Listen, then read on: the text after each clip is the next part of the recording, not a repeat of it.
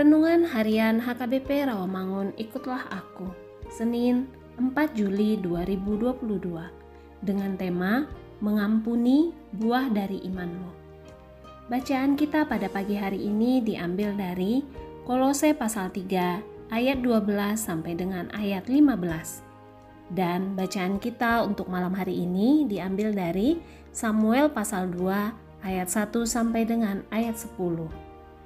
Dan kebenaran firman Tuhan diambil dari Markus pasal 11 ayat 25 dengan bunyi Dan jika kamu berdiri untuk berdoa, ampunilah dahulu sekiranya ada barang sesuatu dalam hatimu terhadap seseorang, supaya juga Bapamu yang di surga mengampuni kesalahan-kesalahanmu.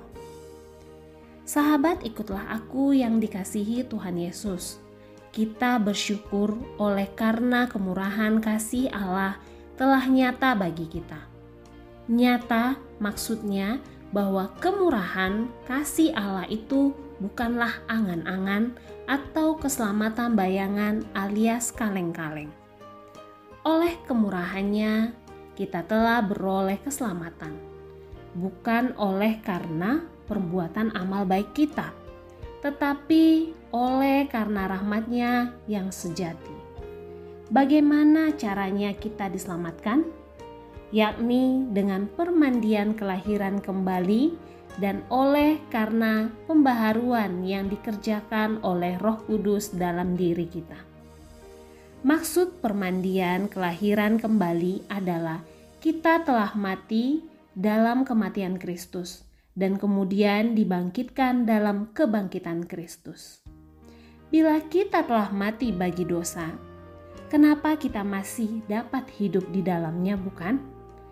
Kita dibaptis ke dalam kematian Kristus, dikubur bersama-sama dengan Dia oleh baptisan dalam kematian, sehingga manusia lama kita turut disalibkan di dalamnya.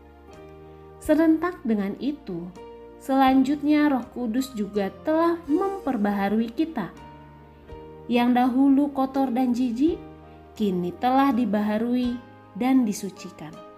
Yang sebelumnya hidup di dalam kegelapan, kini telah hidup di dalam terang Allah.